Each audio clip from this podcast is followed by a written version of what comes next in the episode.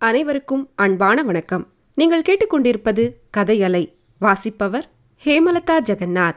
திரு கல்கி எழுதிய பொன்னியின் செல்வன் அத்தியாயம் இருபது முதற் பகைவன். தக்க சமயத்தில் ஆந்தை செய்த உதவியை ஆழ்வார்க்கடியான் மனதிற்குள் பெரிதும் பாராட்டினான். ஏனெனில் காட்டின் மத்தியில் கூடியிருந்த சதிகாரர்கள் சிறகடித்துக் கொண்டு உருமிய ஆந்தையை பார்த்து அதனால் ஏற்பட்ட சத்தந்தான் என்று எண்ணிக்கொண்டார்கள் அடே இந்த கோட்டான் நம்ம பயப்படுத்தி விட்டது. வெட்டுடாத என்றான் ஒருவன். வேண்டாம் உங்கள் கத்திகளை வேறு முக்கியமான காரியங்களுக்கு பத்திரப்படுத்தி வையுங்கள். நம் பகைவர்களை பூண்டோடு ஒழிப்பதற்கு கூறாக்கி வையுங்கள். ஆந்தையும் கோட்டானும் நம் சிநேகிதர்கள். மனிதர்கள் சாதாரணமாய் உறங்கும் சமயங்களில் நாம் கண் விழித்திருக்கிறோம். நம்மோடு ஆந்தைகளும் கூகைகளும் கண் விழித்திருக்கின்றன என்றான் ரவிதாசன். அவனுடைய பேச்சைக் கேட்டுக்கொண்டே மெல்ல மெல்ல அடிமேல் அடியெடுத்து வைத்து நடந்து திருமலை ஒரு பெரிய மருத மரத்தின் சமீபத்தை அடைந்தான். நூறு வயதான அந்த மரத்தின் பெரிய வேர்கள் நாலாபுறத்திலும் ஓடியிருந்தன. ஓர் ஆணிவேருக்கும் இன்னொரு ஆணிவேருக்கும் மத்தியில் தரையில் இடைவெளி இருந்தது. மரத்தின் அடிப்பக்கத்திலும் நல்ல குழிவு இருந்தது. அத்தகைய குழிவு ஒன்றில் மரத்தோடு மரமாக சாய்ந்து கொண்டு ஆழ்வார்க்கடியான் நின்றான். தஞ்சாவூர் ராஜ்யத்தின் பொக்கிஷம் இருக்கும் வரையில் நமக்கு வேண்டிய பொருளுக்கு குறைவு இல்லை. எடுத்த காரியத்தை முடிக்க வேண்டிய நெஞ்சு துணிவு வேண்டும். காரியம் முடிகிற வரையில் வெளியில் தெரியாதபடி ரகசியத்தை பேணும் சக்தி வேண்டும். நமக்குள் இரண்டு பிரிவாக பிரிந்து கொள்ள வேண்டும். ஒரு பிரிவினர் உடனே இலங்கைக்கு போக வேண்டும். இன்னொரு பிரிவினர் தொண்டை மண்டலம் சென்று காரிய சித்திக்கு தக்க சமயத்தை எதிர்பார்த்திருக்க வேண்டும். ஏறக்குறைய இரண்டு காரியங்களும் ஒரே சமயத்தில் முடிய வேண்டும். ஒரு பகைவனை முடித்த பிறகு அவகாசம் கொடுத்தால் இன்னொரு பகைவன் ஜாக்கிரதையாகி விடுவான். அதற்கு இடமே கொடுக்கக்கூடாது. தெரிகிறதா? உங்களில் இலங்கைக்கு போக யார் யார் ஆயத்தமாயிருக்கிறீர்கள்? என்றான் ரவிதாசன். நான் போகிறேன். நான் தான் போவேன். என்று பல குரல்கள் ஒரே சமயத்தில் கேட்டன. யார் போகிறது என்பதை அடுத்த முறை கூடி தீர்மானிக்கலாம். அதுவரைக்கும் செய்ய வேண்டிய ஏற்பாடுகள் இன்னும் சில இருக்கின்றன என்றான் ரவிதாசன். ஈழத்துக்கு எந்த வழி போவது நல்லது? என்று ஒருவன் கேட்டான். கோடிக்கரை வழியாக போகலாம். கடலை கடப்பதற்கு அது நல்ல வழி. ஆனால் இங்கிருந்து கோடிக்கரை வரையில் செல்வது கடினம். நெடுகிலும் பகைவர்கள் ஆங்காங்கே ஒற்றர்கள். ஆகையால் சேதுவுக்கு சென்று அங்கே கடலை தாண்டி மாந்தோட்டத்துக்கு அருகில் இறங்குவதுதான் நல்லது. இலங்கை போகிறவர்கள் படகு வலிக்கவும் கட்டுமரம் தள்ளவும் கடலில் நீந்தவும் தெரிந்தவர்களாயிருக்க வேண்டும். இங்கே யாருக்கு நீந்த தெரியும்? எனக்கு தெரியும். எனக்கும் தெரியும். என்று குரல்கள் எழுந்தன. முதலில் இலங்கை மன்னன் மகிந்தனைக் கண்டு பேசிவிட்டு பிறகு காரியத்தில் இறங்க வேண்டும். ஆகையால் ஈழத்துக்குப் போகிறவர்களில் ஒருவருக்காவது சிங்கள மொழி தெரிந்திருக்க வேண்டும். ஆ நமது சோமன் சாம்பவன் இன்னும் வந்து சேரவில்லையா? யாராவது அவனை இன்றைக்கு பார்த்தீர்களா? இதோ வந்து கொண்டிருக்கிறேன் என்று ஆழ்வார்க்கடியானுக்கு மிக்க சமீபத்திலிருந்து ஒரு குரல் கேட்டது. அடியான் மேலும் மரத்தோடு மரமாக ஒட்டிக்கொண்டான். அடாடா இந்த பாழும் உடம்பு இப்படி பெருத்து விட்டது எவ்வளவு சங்கடமாயிருக்கிறது? புதிதாக இரண்டு பேர் அக்கூட்டத்தில் வந்து சேர்ந்து கொண்டார்கள். ஆழ்வார்க்கடியான் தன் முகத்தில் ஒரு சிறு பகுதியை மட்டும் மரத்துக்கு வெளியே நீட்டி எட்டி பார்த்தான். புதிதாக வந்தவர்கள் இருவரும் கொள்ளிடக்கரையில் அரச மரத்தடியில் சந்தித்து பேசியவர்கள்தான் என்று தெரிந்து கொண்டான். புது மனிதர்களைக் கண்டதும் ரவிதாசன் வாருங்கள் வாருங்கள். ஒருவேளை உங்களுக்கு ஏதாவது ஆபத்து வந்துவிட்டதோ வராமலே இருந்து விடுவீர்களோ என்று பயந்தேன். எங்கிருந்து எந்த வழியாக வந்தீர்கள்? என்றான். கொள்ளிடக்கரையோடு வந்தோம். வழியில் நரிகள் வளைத்துக் கொண்டன. நரிகளிடம் சிக்காமல் தப்பித்து வருவதற்கு நேரமாகிவிட்டது என்றான் சோமன் சாம்பவன். புலிக்கும் சிங்கத்துக்கும் பயப்பட்டால் பொருளுண்டு நரிக்கு பயப்படுகிறவர்களால் என்ன காரியத்தை சாதித்துவிட முடியும்? என்றான் அந்த கூட்டத்துக்கு முன்னமே வந்திருந்தவர்களில் ஒருவன். அப்படி சொல்லாதே அப்பனே. சிங்கம் புலியை காட்டிலும் நரி பொல்லாதது. ஏனெனில் சிங்கமும் புலியும் தனித்தனியே பாய்ந்து வரும் விரோதிகள். அவற்றோடு சண்டையிட்டு சமாளிக்கலாம். ஆனால் நரிகளோ கூட்டம் கூட்டமாக வருகின்றன. ஆகையால் அவற்றுக்கு பலம் அதிகம். சோழ நாட்டு நரிகள் பெருங்கூட்டமாக வந்ததினால்தானே நம் ஒப்பற்ற மன்னாதி மன்னர் தோற்கவும் உயிர் துறக்கவும் நேர்ந்தது. இல்லாவிட்டால் அவ்விதம் நேர்ந்திருக்குமா? அந்த நரிக்குலத்தை அடியோடு அழிப்போம் பூண்டோடு நாசம் செய்வோம் என்று ஆங்காரத்துடன் கூவினான் சோம்பன் சாம்பவன். இதோ அதற்கு வேண்டிய உபகரணங்கள். என்று ரவிதாசன் பொன் நாணயங்களின் குவியலை சுட்டிக்காட்டினான். சோமன் சாம்பவன் நாணயங்கள் சிலவற்றை கையில் எடுத்து பார்த்துவிட்டு ஆ ஒரு பக்கம் புலி இன்னொரு பக்கம் பனை என்று சொன்னான். சோழனுடைய பொன் பழுவேட்டரையனுடைய முத்திரை நான் சொன்னது சொன்னபடி நிறைவேற்றிவிட்டேன். உங்களுடைய செய்தி என்ன? இடுமன்காரி ஏதாவது செய்தி கொண்டு வந்திருக்க வேண்டுமே? என்றான் ரவிதாசன். ஆம் கொண்டு வந்திருக்கிறார். கேளுங்கள் அவரே சொல்லுவார். இடும்பன்காரி சொல்லத் தொடங்கினான்.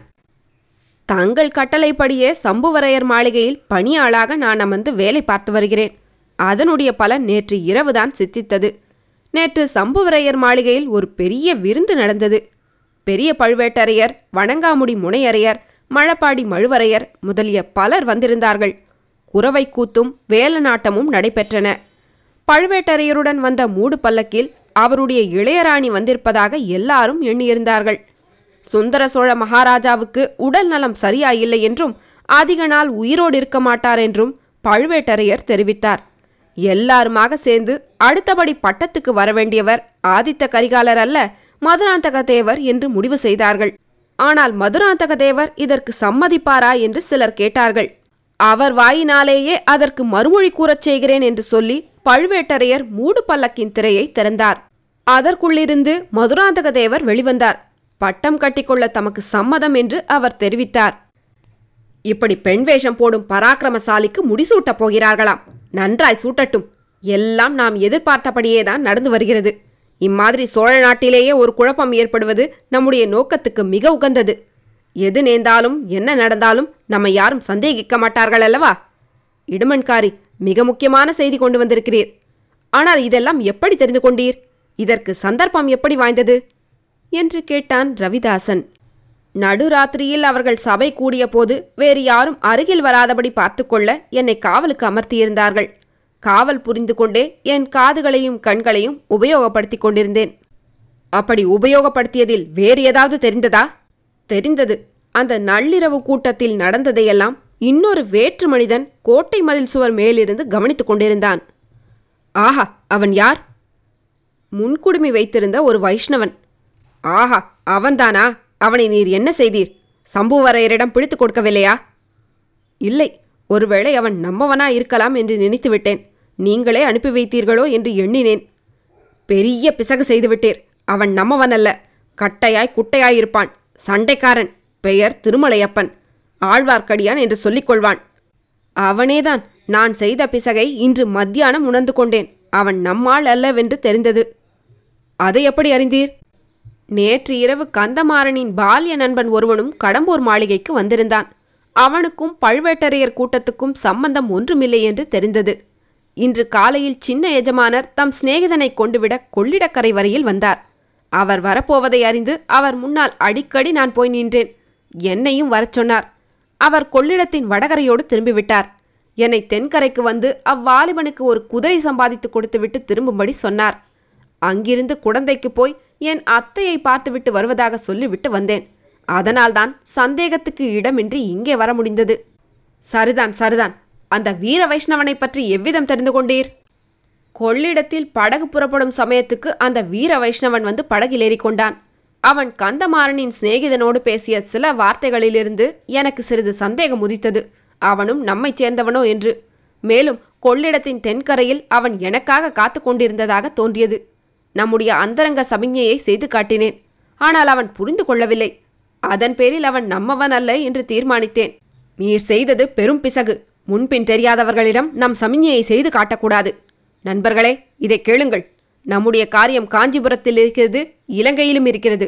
இந்த இரண்டு இடங்களிலும் நம்முடைய பரம விரோதிகள் இருக்கிறார்கள்.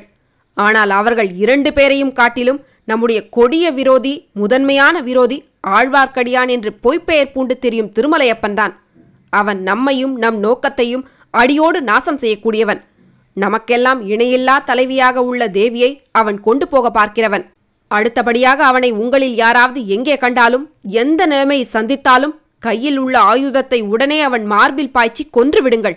ஆயுதம் ஒன்றுமில்லாவிட்டால் கையினால் அவனுடைய மென்னியை திருகி கொல்லுங்கள். அல்லது சூழ்ச்சியால் விஷத்தை கொடுத்து கொள்ளுங்கள். அல்லது வெள்ளத்தில் தள்ளி முதலை பசிக்கு இரையாக்குங்கள். அல்லது ஏதாவது சாக்கு சொல்லி பாறை உச்சிக்கு அழைத்து போய் அங்கிருந்து பிடித்து தள்ளி கொன்று விடுங்கள். தேல் நட்டுவாக்கள்ளி பாம்பு முதலியவற்றைக் கண்டால் எப்படி இரக்கம் காட்டாமல் கொள்வீர்களோ அப்படி கொன்று விடுங்கள்.